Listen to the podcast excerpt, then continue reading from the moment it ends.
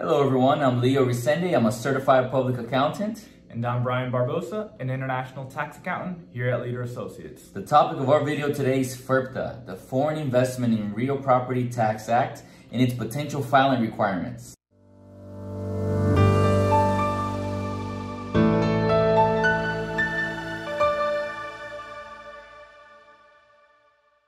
When a foreign person is selling U.S. real estate, it's important for them to understand FIRPTA and its requirements.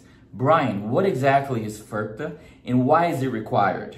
FIRPTA is a U.S. tax law that requires a foreign person, whether you are an individual or an entity, selling U.S. real estate to withhold 15% of the sales price and have it remitted to the IRS.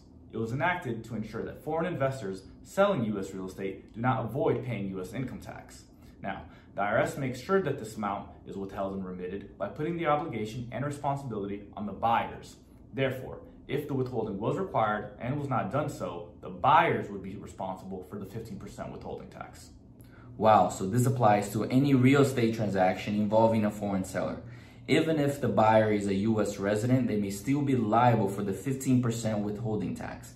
Brian, when is the time to send the 15% tax to the IRS and is there any way to reduce or eliminate the tax at all? FIRPTA must be withheld and remitted to the IRS within 20 days of the closing date or the sale date. And yes, the 15% can potentially be reduced.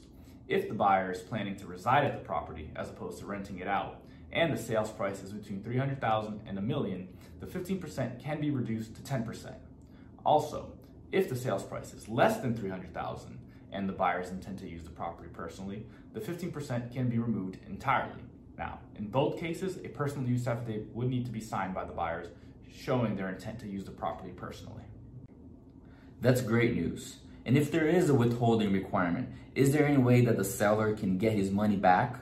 It would seem a little unfair that the seller would pay the tax on a property that's being sold at a loss. Yes, sellers may receive a full or partial refund when they go to file their U.S. tax return reporting the sale.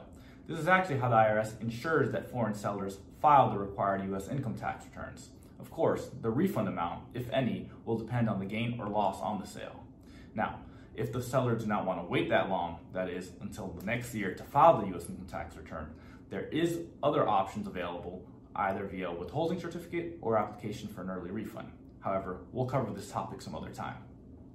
Thanks, Brian. It's important to mention that both the buyers and the sellers will need a U.S. tax identification number. If either party does not have a U.S. tax ID, one will need to be applied for with the submission of the FIRPTA filings.